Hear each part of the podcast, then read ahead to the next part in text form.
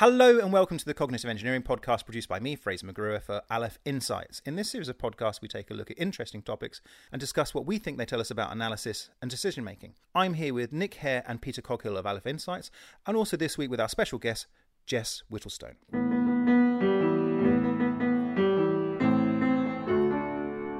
Nick, kick us off.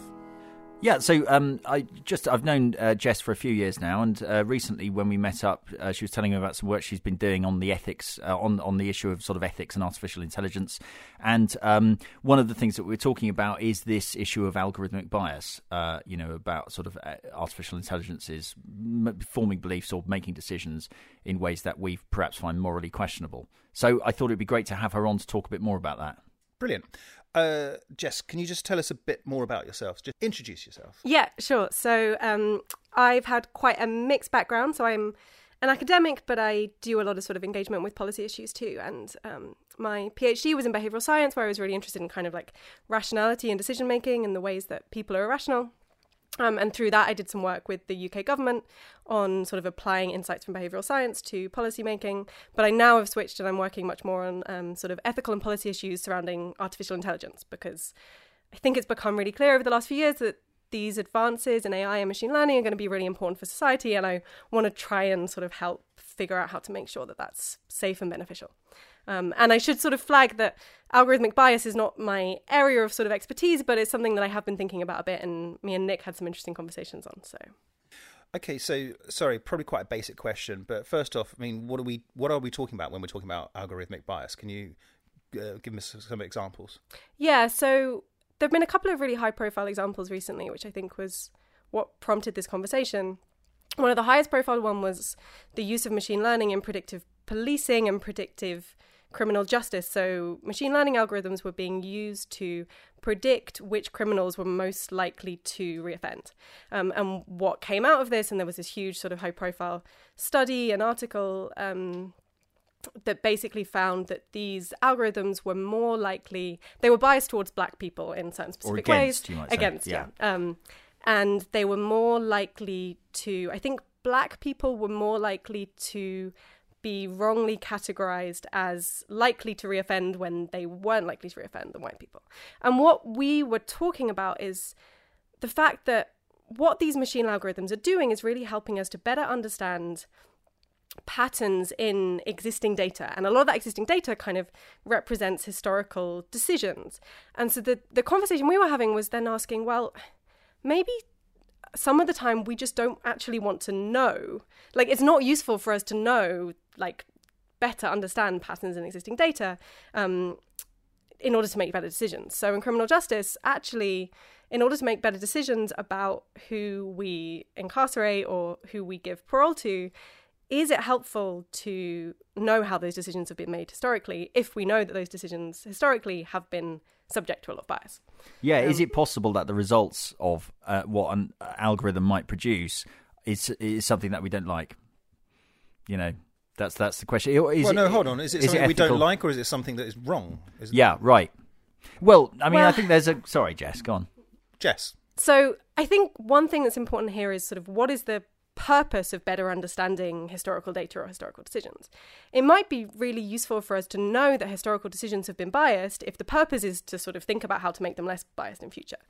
But if the purpose is, if we're just thinking about trying to better identify who is likely to reoffend, for example, um, understanding how those decisions have been made in the past is perhaps not very useful if if there's bias. So yeah. So I've got a question: yeah. Is it, do they think that this? So this this um is it is it fair to say that the algorithm was making incorrect judgments and that the incorrect incorrectness was you know more had a kind of pushed uh, pushed um, the decision makers towards refusing parole for black people who otherwise had exactly the same characteristics and were like in however you can measure it as likely to reoffend, but they were getting parole refused, whereas white people weren't. And if so, why? Why was that happening? So yeah, I mean, I think this gets at how complicated some of these issues are. So I think the issue here in the parole case and in the reoffending cases, so a machine learning algorithm was given a ton of historical data on um, on reoffending rates, um, and I think it is is a fact that in that data, black people were perhaps, in some statistical sense, more likely to reoffend than white people. Um, but that doesn't mean the issue is that the algorithm then picks up that feature and says, ah, skin color is a predictor of how likely someone is to reoffend, and that is a very different um, a different thing. It's like so the worry is that actually the reason that we see these patterns in the data is not because skin color is a predictor of likelihood of um, committing crime. It's because of historical biases in the past. It's the fact that um, perhaps um, police have been harsher on black people and so are more likely to pick them up. Um, so Yeah, so things that aren't the- in the data, it's proxying for things that aren't in the data that probably should be. If we could Yes, measure things yeah, like harshness of police treatment or whatever, Yeah, if those yeah. things, if we could measure those, we could factor that out. Yeah. But I Yeah. suppose the the bigger issue here that I was thinking about is if we if we understand what machine learning is doing is sort of picking out patterns in historical data, when we think about sort of fair and ethical use of machine learning, maybe we need to step back a bit further and say when is doing that actually useful for what kinds of data sets for what kinds of questions for what kinds of problems rather than what i worry a little bit is happening at the moment is like let's just throw machine learning at all of our problems because um, And, and it's cool and it's fun and Yeah. So yeah, we uh, so we're trying to ask the question: Is the future behaviour of this system likely to be similar to past behaviour of the system? and do we want it And to be and right we want it to be, Yeah. yeah. Um, Um, so that, that that's I mean, I I sort of happened upon a sort of uh, taxonomy for different types of bias in parts of analysis, and I don't know if this chimes with any literature. I haven't done much research in it, but this seems like this is all about da- bias in the data. Yeah, yeah. Um, but it, it seems like there's other types of bias. I mean, it's related. It's all, all related, overlapping. But there's also sort of bias in the analysis, and this includes what assumptions we're making. And one assumption might be that actually, yes, this this data that we have models the world well, and we can therefore use it to predict how the world will behave in the future. Um, uh, it might also include like the, the the the the choice of which data fields are used to build your model and what type of model you use, and there's also a bias in ultimately how that analysis is used to, to inform a decision. So, might, that that for example might include, um, well, do we a listen to the analysis at all, or do we just do we just make it up? Do we just wet finger it, or do we uh, or do we uh, how how intelligently do we do it? Do we take into account all the caveats and assumptions that the analyst has made, or do we ignore that stuff and just take the simple message and just take the oversimplified view of things? Um, is that a useful distinction to, to to sort of break it apart like that? Yeah, I, th- I think it, it, this seems uh, well. I mean, uh, I, I guess, yeah. Like, is the is the data representing a biased system, wrongly, uh, incorrectly biased system? I mean, if it is, you can throw that out, right? Let's just say that's. Let's assume that we're not talking about that kind of thing because that's it. Let's say we're trying to predict what decisions judges will make, and judges are all a load of racists. Well, we'll just be predicting, you know, racist decisions. So we obviously Right, don't want to be yeah. doing that, right? The problem comes when you are uh, when you there might be bias in the real world. So you know that actually certain features do accurately predict, um, you know, certain kinds of negative health outcomes. Say, you know, if you're looking at um, allocating health resources, um, you know, may, there, you know, there are there are situations, there are um, certain, you know, um, health outcomes which are more prevalent among black people for you know genetic reasons, among other things. Um, we, you know, that's is that is that something you know that's that's in the real world, right? There's nothing bias happening. If we if that if that pops out and says we need to be targeting more resources um, for you know for for black people because of these health issues, uh, that's that that's because of a real world bias. Now, is that is that bad? Should we be doing that? Like, or should we be attempting to ignore It's- could- yeah, features that we don't potentially think no we less- should be taking account of? Potentially no less emotive, though, is it? Just because it's a feature of the universe. i mean one That's one the question. I think one issue here is is going back to um, Peter's distinctions between the different kinds of biases to be clear about the question we're asking, right? And I think sometimes the the sort of problem of bias, as you pointed out, is that we're we think we're asking the question of um, you know, who should get this healthcare treatment or um, who is likely to reoffend and who should get parole. But actually, what we're asking is what did what decisions did parole officers make? Parole officers make in the in the past, and so being really clear about that is important. I also think, um, Nick, though you are getting at perhaps like one thing I've been thinking a bit about is this this bigger question that maybe goes beyond algorithmic bias, which is something about like what kinds of predictions we want to be able to make about people and particularly like what kinds of ways we want to be able to is it useful to be able to discriminate between people? So if we can use machine learning to better predict which people um, like which subsets of society are more likely to get a disease or to go bankrupt for example like those predictions might be entirely accurate but it might still be harmful to know these things because it's sort of so i have a, a colleague who talks about this as um, kind of undermining this value of solidarity. Like and solidarity depends um, this idea of solidarity in society sort of treating everyone the same kind of depends on this veil of ignorance about who is going to get a disease.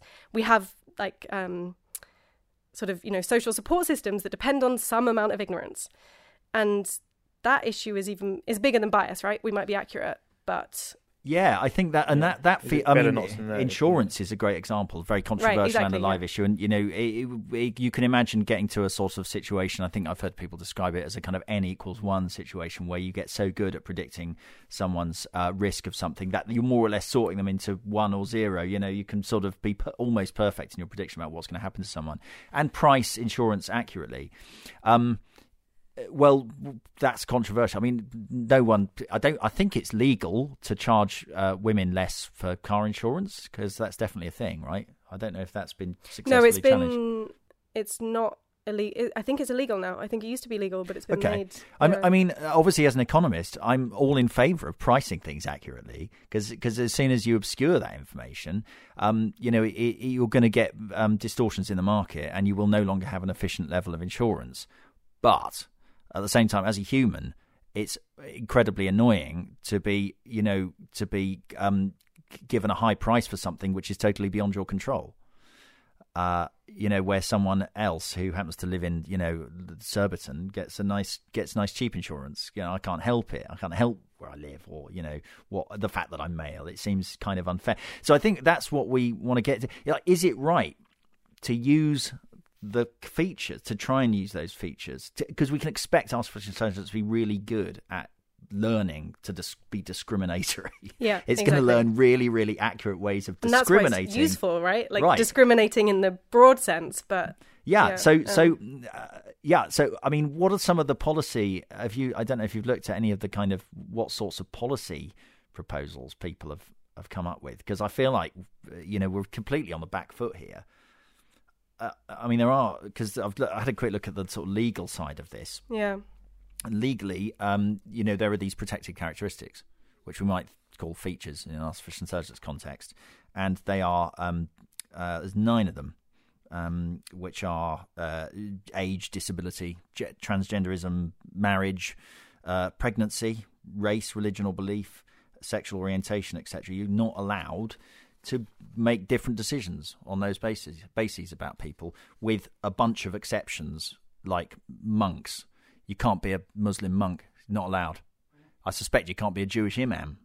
But anyway, you're allowed to discriminate on that basis. And actors and models in film, you've got a Chinese character, you you're allowed to say we want a Chinese actor to play them. Um, and then you are allowed to target uh, sort of ethnic minorities if they're underrepresented for training schemes and that kind of thing. Um, uh, things like cultural sensitivity, so you might want to employ, you know, a Muslim woman to do searches at airports and so on. Um, yeah, so there's a bunch of exceptions there, but I mean, that, so we have this sort of legal um, legal setup which says you can't, by and large, you can't use those features, not allowed. So you might think, well, let, we just won't put them into our model. We I mean, one of the issues there is that often the model will still essentially learn these features through their Yeah. correlations with with other things. Um, one one thing that's quite interesting there on the the legal side of protected characteristics. So I was just actually listening to a, another podcast with Hannah Wallach, who's a researcher at um, Microsoft Research, who's been working in machine learning and fairness in machine learning for years, and she was talking about. I think it's this sort of conflict between what the law says you can do with protect, protected characteristics and what technical approaches to ensuring fairness in machine learning actually need to do. So, one sort of thing that she was talking about is that um, it's not clear whether protecting these characteristics means not using them in your analysis or like explicitly using them in order to make sure that you are treating people fairly across these these groups and so it's like should we be more aware of these characteristics or less um Can, just a quick question. So you sit out just outside of policy making. At the moment. You Yeah. consult, right? yeah yeah Um, I'm just wondering, just how receptive, or what's the kind of general knowledge within uh, policy making of the sorts of material that you're finding, and how receptive are they to it? Yeah, good question. I mean, I think as is the case for like all policy areas, there is this this gap between policy and, and academic research uh, with problems on both ends, right? Like the academic research isn't always that relevant for policy and policymakers aren't that engaged. I think because AI and machine learning is so high profile and topical at the moment, there is more engagement on the policy level with what's going on in academic research and so the UK government has just set up or is just in the process of setting up this new um, Centre for Data Ethics and Innovation, which will essentially, as I understand it, sort of try and advise. They're not going to be a regulatory body, but they're going to advise on regulation and um, and policy related to AI and data. And they are like at the moment commissioning academics to review research on algorithmic bias and communicate it to them and then start thinking about what that means for policy. So maybe sometimes I feel like there's there's too much hype around AI at the moment and it can be really harmful. But one of the good things about that is I think that governments are sort of having to take it really seriously and mm-hmm. having to really engage with the academic communities. So on a, on a practical working level, how how can you how do you have any ideas of how you might sort of encourage your data scientists to to to be fairer, to, to be aware of their biases? So what would if you were advising this unit, how what would you suggest that they do that they sort of So if I was advising the unit um, what on s- what policy they need to do or on, or, what, on or how, they to... how they affect government policy making. So, what advice would you say you need to give the, the, the, these departments this advice to help their data scientists? Um, yeah, I mean, as I say again, actually, the um, so I know that this unit are thinking about algorithmic bias, and then the other thing they're thinking about, which relates to the sort of bigger thing we were talking about, is basically sort of um, AI-driven targeting and manipulation. Um, and the, the targeting point is this: like, we can use machine learning to better understand differences in populations and therefore like give them different messages or give them different interventions and think about think about that. And that's actually the thing that i've been thinking more about um, than the bias. And i think i mean the, sort of issue there is we don't quite understand enough yet about what's being done to really understand what the issues are. But i think we do need um, serious thinking about so the, the gdpr is is like exists and is a thing that i think is doing some work on um, sort of regulating the way that data and algorithms can be used to discriminate against people. Um, and some of that relates to algorithmic bias, but I think there's a need to look more at, and I'm not a legal expert, so I don't know this, but look more at what what does the GDPR do in terms of constraining how information about people can be used to then deliver them sort of like targeted, tailored messages and services, and what might be the harms of that, and and is there a role? I think there might be a role for regulation to play beyond what the GDPR already does in kind of saying like you can't use certain amount certain kinds of information about people to determine which you know um poli- like which policy intervention they receive or Yeah. which 'Cause it- I'm going to come right out and say I think it's totally unenforceable. I think Yeah, it's a might much It harder problem than it, Yeah. than I think these policy people the- are expecting. I mean, the da- data science is a relatively new discipline, and Yeah. data scientists are sort of inherently at the moment quite mercenary. I mean, they're employed by ad agencies to increase the number of clicks, and by Amazon to increase the number of amount of sales, and it's their job to just do that whatever. Um, and uh, th- although they might be conscientious in their jobs, they they they've under that restriction. If they don't do their job as well as they could, they'll be replaced. So uh, I think that's always going to be a problem. Yeah, but you're assuming. I, I mean, I think we keep assuming that there's something bad about this. That's what I'm questioning. I think it's not not even not even necessarily like good or bad. It is a a completely necessary feature of what data analysis involves is identifying features that, that meaningfully distinguish between things. Like you, we will not be able, we cannot have, um, you know, a kind of, I mean, the, the only the only way you can uh, you can be genuinely unbiased about these things is by ignoring them, is by is by not factoring them into into anything you're doing. So I don't I don't see it's not possible to to eliminate bias from analysis from and even if you take out gender well if it if it actually is affecting the world in some way the machine will just learn proxies for gender. It'll learn proxies for race. It will learn about the things that predict what is going to happen to someone. Um, there's nothing we can do about that. I, I, I cannot see how you you know and then you then you might start saying well what we need to do is cut out anything which is correlated with gender or race or anything. Well you can't. Is is You will he not accurate in saying this? Do you think? So I have two thoughts on this. One is that I mean I think it's often being said now that a lot of the sort of ethical issues related to AI that people are talking about are not actually necessarily novel um, and unique to AI, right? Like racial bias is not a unique problem for machine learning algorithms. It's it's a problem that's existed, you know, in society for um yeah, for a really long time. And in a way, what our use of machine learning is doing is just putting this really clear spotlight on other problems. And so it might be the case that, like, yes, it's not currently really possible for us to use machine learning in certain domains without coming up against these really big issues of bias. Um, but what we can do is try and think about this as like, okay, this is alerting us and giving us a better understanding of bias historically and then really creating like a stronger incentive to to do something about that like change the world so we change the data or something um my my second thought is that sort of going to this bigger picture question of like what it is that we're using AI and machine learning for, it might be true that like we can't use machine learning in advertising, say, without risking um, treating people unfairly or undermining their autonomy in some way. I worry a bit that, you know, we have these advances in, in machine learning and AI and getting lots of people excited and saying, you know, these could be used for a huge amount of good, but also have potential for harm. And and one of the questions that's not being talked about that much is just like, well, what do we we have some to some extent limited resources, right? And limited ability to apply this stuff. Like what kinds of problems do we want to apply it to? And at the moment, a lot of the sort of um, jobs in AI and advances and stuff are going on in, say, advertising, right? Because that's where the money is. Um, but yeah, I don't know. Maybe Well, it's a little bit I too get- blue skies. If but it means like, I see fewer adverts for Stannah stair lifts and things, that would be great. Those walk-in baths. Or well, you get a few more in a couple of decades' time. I know that's the worry, isn't it? Oh, no, because uh, Facebook sent me a message about incontinence pants on my 40th birthday.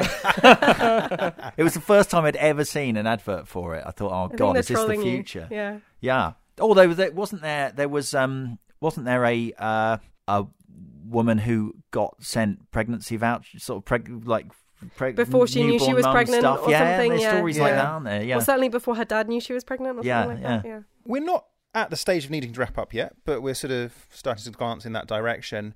I've got one question I want to ask Jess, but I want to leave that for a while. But is there some? We've got Jess. What else would you like to ask her or to delve further into this? What? Yeah. So I guess I mean my question is what what do people think is bad about you know using all the information you can to make as good a decision as possible.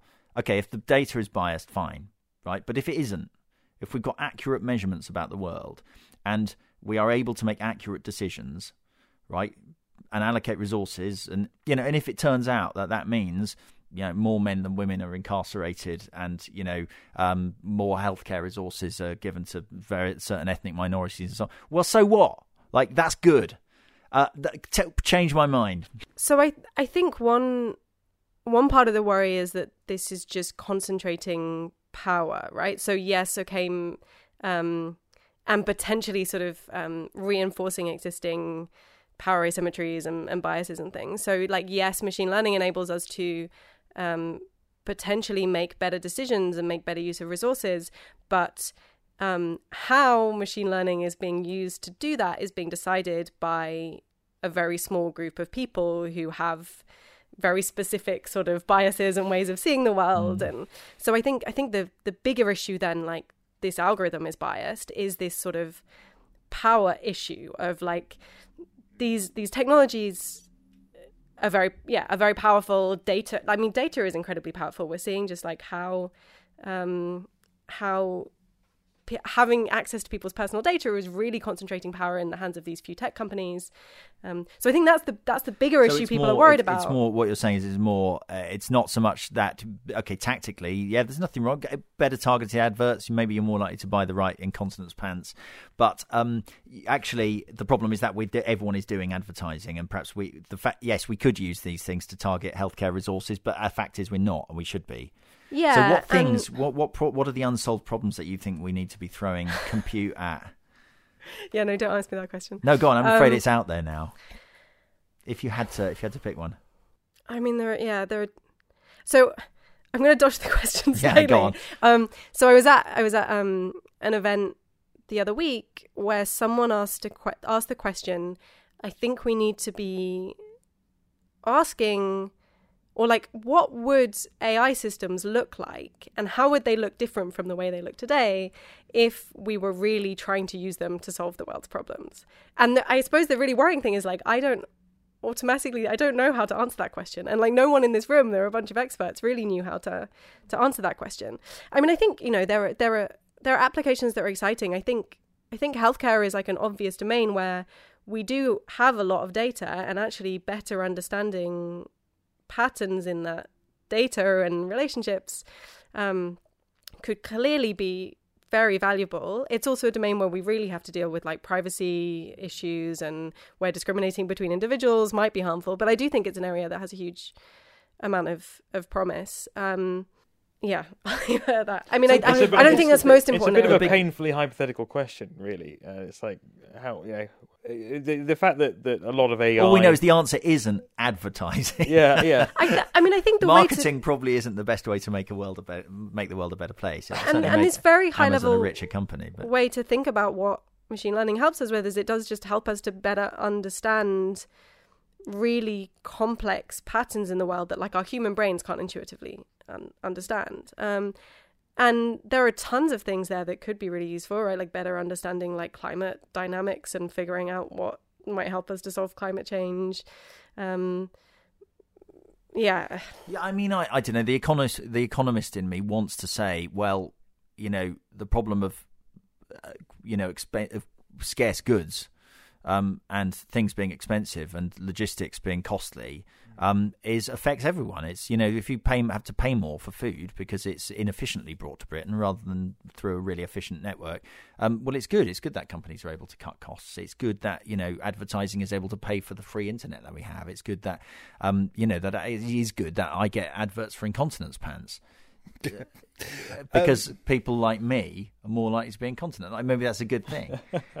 I'm not. I just want to put that out there. But Yes, because you got the pads on. That's why. that's a good point. but I, I suppose there's being good and it's like is this is this actually a good is this the best use of Well, yeah, but I, when I resources, asked right? you we what could the best use was, you didn't know, right? No, So- no, I don't. So I think but but I, I can think of things that are better, right? Like I've been talking to a colleague about um, applying AI to agriculture, and I don't really understand agriculture, but it seems like there's a bunch of potential to like improve fu- food security, for example. Mm. Um, and there are risks again associated with that. Um, but that seems better than making some company more efficient or But presumably, even if we do use it for agriculture, it will make some company more efficient. I mean, it's going to make a Yes, farming yeah. company, Yeah, yeah, yeah, um, you know, better at doing that.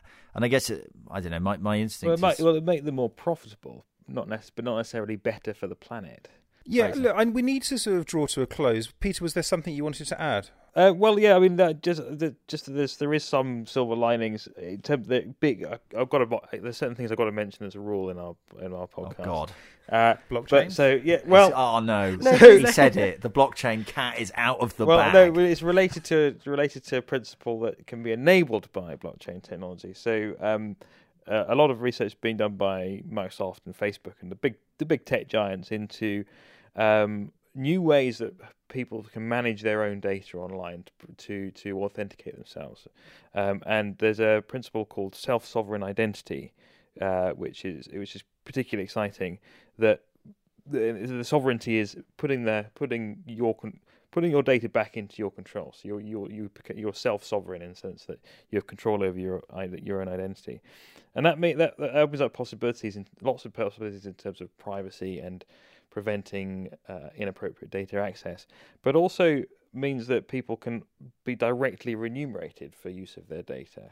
So uh, rather than, as we do now, kind of recklessly hand over control of our data just to get that new app on our phones, uh, means that we, the, the, people the, the, people who want to subsequently use your data is much more transparent to you as a as an individual. So you have choice. It's much more democratic about your how, which which uh, which models you elect to be part of and which ones you don't.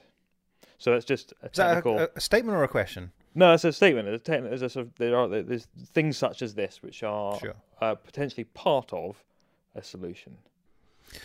Um. Okay. I mean, just to round things off, Jess, can you tell me why it is you do what you do? And I guess part of that is what is it? Is it what is it that excites you about your field and what could happen in the future? Yeah. So it's interesting because there I sort of came to thinking about issues around AI from two different directions. One was that I had this background in behavioral science and I was really interested in the way that humans make decisions and the sort of flaws in that and the way that those those kind of flaws in decision making contribute to problems in the world. And and I was really interested in how improving human decision making might actually you know help us as better solve problems in the world, but got quite disillusioned with all these sort of like ideas of debiasing humans, and and so as a result, got much more interested in like, well, maybe these AI systems, which have very different strengths to humans, might help us to solve kind of some of the complex big problems that that we can't solve ourselves.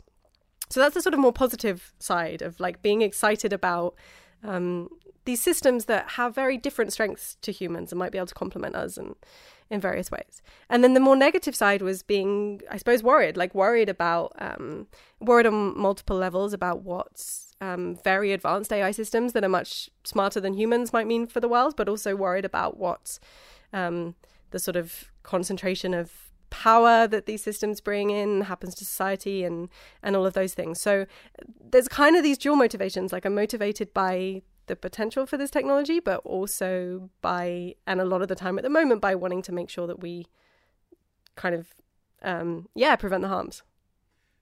Nice answer. Um, just rounding things off, might be a stupid question. Yeah, no, we always have to end on a stupid question. yeah, yeah. So, um, it's got nothing to do with AI. Nothing Perfect. to do with, Brilliant. Nothing, nothing to do with what we've been Relevant talking about as at all. always. Good. It's Okay. great. Uh, but I was just What's your favourite cartoon? Where Well, do I was get just- your ideas? I was just I was just imagining if you were at a party, right? Um, and let's say it's a I'm sure you go to loads of parties with loads of like uh, data analysts and ethicists and so on. But let's say this one isn't one of those. And it's a party with normal people in it. yeah. Yeah, so- And someone goes, "Oh, what do you do?" W- And, and this is going to be for all of us actually. Oh. God, yeah. And and so, what do you say to that person in one sentence? So this is what this is my job. This is what I do. That's question part A. Okay. And question part B is what do you think you would be? What would you do if you weren't either? What would you want to do if it's not what you already do, or what else? sh- What's your other career that you're not doing? Okay. Um, good questions or bad questions? I'm, I'm Good. happy to run with it. Yeah. It might tie in somehow. So Yeah. anyway, um, you don't have to go first, Jess. Actually, actually, no, I think you do. Okay. Yeah, go for it. So, interestingly, I think my my answer to what do you do depends on the person I'm talking to and sort of what I feel like on the day, um, because I don't feel like it's very easy to explain exactly what I do. But my default is um, I do research into um, a range of ethical and policy issues related to artificial intelligence. Um, sometimes I'll just say I'm an academic or I'm a researcher, and then see if people prod me anymore. Um, I think that's reasonable. Uh, and actually, before we go around to part B, Peter, what would you say to someone at a party? Well, if, I, if I'm being obtuse, I might say that I'm a conceptual engineer. uh, uh, So but it's what- strange he doesn't get invited to many parties. I know what Well, I would what do I- at that party if I Well, what I really mean is that don't I- talk to that guy over here. Yeah. What I mean is that I'm so we, we we do sort of research and development stuff. So we we, we help formulate ideas uh, and approaches to, to achieving certain aims. I, no, it's nice. Yours must be the same, no? Or how Incorrect. would you describe it? No, Yeah. I normally go with I'm the director of an analysis and decision support company, and we help people make better decisions with the data that they have. I like that. Apart from the decision support bit, I mean, that's I don't know. Well, we support decisions. I mean, Uh, what's that if it's not decision support? You tell me. No, but I think that I think there's a nicer way of saying support. There's a more yeah. I don't know. Mine's really simple. I make films. Simple as that. And record the odd podcast. You know. Um, okay, so bringing it back round, uh, what would you be doing if you weren't doing this, Jess? I I want to have an answer that's like really out there and fun and crazy, but I don't. So I mean, I think a, a lot of what I like about research is actually writing. I think part of me is like a is more of a writer at heart. Um, I think part of the reason I'm not a writer is it's just a much harder career path to go down, and, and I like the research part. But there's a part of me that I, I feel like I could have been a um a writer or a journalist or something. Okay, Maybe. it could be your side hustle. Yeah, maybe one day. Maybe one day. I have uh, dreams of yeah, just quitting things and sitting and writing a book or something one day. In one of those, um, one of those swinging wicker chairs, lots of cushions. Yeah, yeah, I Sounds can totally great. see that. Uh, Peter or Nick? Uh, I've got well, I've got lots of grand, high-minded fantasies about you know having had a successful career in the army and potentially being a British astronaut and all that sort of stuff. Mm. Um, but I'd actually probably most likely just be a boring, broken, grey civil servant still. Peter, that's not. I think you've missed the spirit of the question a bit there. Oh, No, okay. you can you can take it as you like. No, no, that you know that sort of answered both sides of it actually. Uh, Nick, I uh, really love what I do, so I, I don't think I was very hard to imagine like a different thing that I would be doing that I I would enjoy, you know, more. Um, but I but I think it would be like the same, but perhaps less concerned about actually earning money. Like I'd be doing similar things. Like I again, yeah, research probably. I'd be- be doing a lot more. I'd probably spend more time designing and running games, and you know. Um, uh, that those kinds of sort of soft analytical things which I enjoy. You know, writing probably like Jess, doing a bit more forecasting, a bit more writing about the future. Um, you know, probably a bit more speaking at things. It's it, but yeah, I mean the the thing about the job which is you know makes it a job is uh, having to sit down, research stuff you're not particularly interested in, and come up with insights on behalf of a customer. I'd probably that that's what that's the bit I'd shave off. I think. yeah, yeah. Were you going to add something else? Yeah, Peter? I, I to second bite of the cherry. I, I I would quite like to do stuff with my hands. I'd quite like to to build things. I get great pleasure in actually achieving something physical. Um, I would so I I if if uh, a second career after this would be to uh, set up a sort of prototyping and creative space full of Raspberry Pis and uh, oscilloscopes. The and cog space. irons. Be called the cog space. Uh, and uh, yeah, and, and just have yeah as a space for people to come and use and uh, So- create so- things. So my answer is actually, uh, funny enough, the cross between both of you because what I do is actually what I really like, but I'd like to do it without sort of commercial necess- necessities. And I'd love to be off photographing stuff, filming stuff, um, and not just having to do what I do. But so so I'm kind of almost sort of there.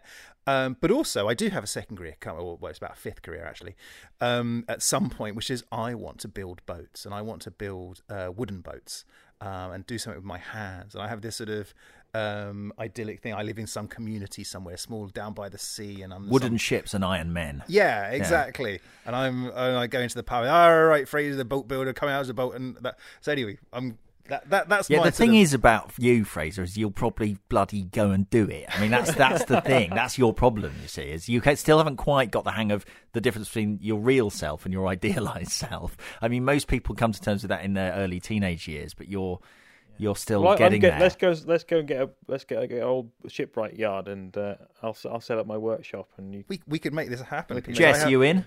You Yeah, can make the yeah. The other thing I was nearly going to say is I feel like um, I, there was there was a time when I could have been an architect. Like I liked maths and I liked this sort of like precise drawing. So maybe I can bring some of my my architecture skills to the can design the boats and you can build na- them. Naval architect. Yeah. There's something beautiful going to happen here. I Yeah. can feel it. Okay, uh, we're going to have to draw to a halt there. Um, suffice to say, uh, thank you as always for listening to the Cognitive Engineering Podcast. You've been here with myself, Fraser McGrew, with Nick Hare and Peter Coghill of Aleph Insights. But most of all, thank you very much indeed to our special guest, to Jess Whittlestone, uh, for being with us today and uh, for sharing all your insights. So thank you very much indeed. Thank you for having me. Thank you. Goodbye.